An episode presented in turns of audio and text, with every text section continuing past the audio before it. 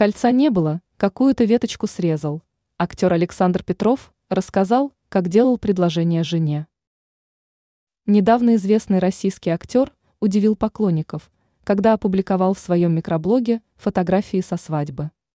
По словам артиста, он сделал предложение девушке, с которой недавно познакомился.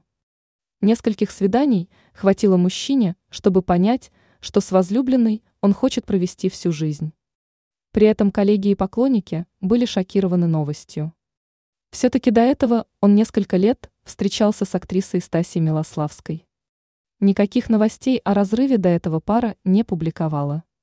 Сейчас мужчина счастлив в браке с Викторией. Он признался, что довольно необычно сделал ей предложение, признавшись, что не успел купить кольцо. Кольца не было, я какую-то веточку там срезал. Я сказал, слушай, выходи за меня замуж, вспомнил представитель шоу-бизнеса в рамках программы «Окей, на связи». Девушка сразу же согласилась на предложение знаменитости. По словам Петрова, это был искренний порыв, который превратился в главное событие жизни. Рассказал Александр и о том, что все важные моменты они с возлюбленной решали на ходу.